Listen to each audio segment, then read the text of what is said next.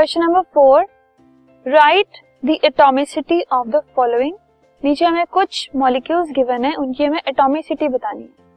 Ozone sulphur oxygen phosphorus and potassium ठीक है? सो इनकी एटॉमिसिटी बताने के लिए हमें ये पता होना चाहिए कि इसमें कितने एटम्स मिले हुए ठीक है? सो ओजोन की जब हम बात करें तो chemical formula is O three मतलब तीन ऑक्सीजन एटम्स हैं इसमें सो एटॉमिसिटी जो होती है, वो नंबर ऑफ़ एटम्स की इक्वल होती है.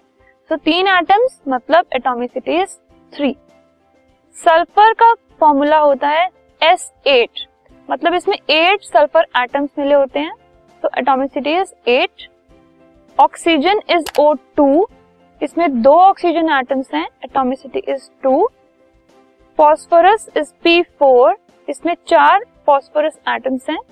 So atomicity is four potassium अकेला एग्जिस्ट करता है के की फॉर्म में और इसका एक ही एटम है सो इसकी atomicity one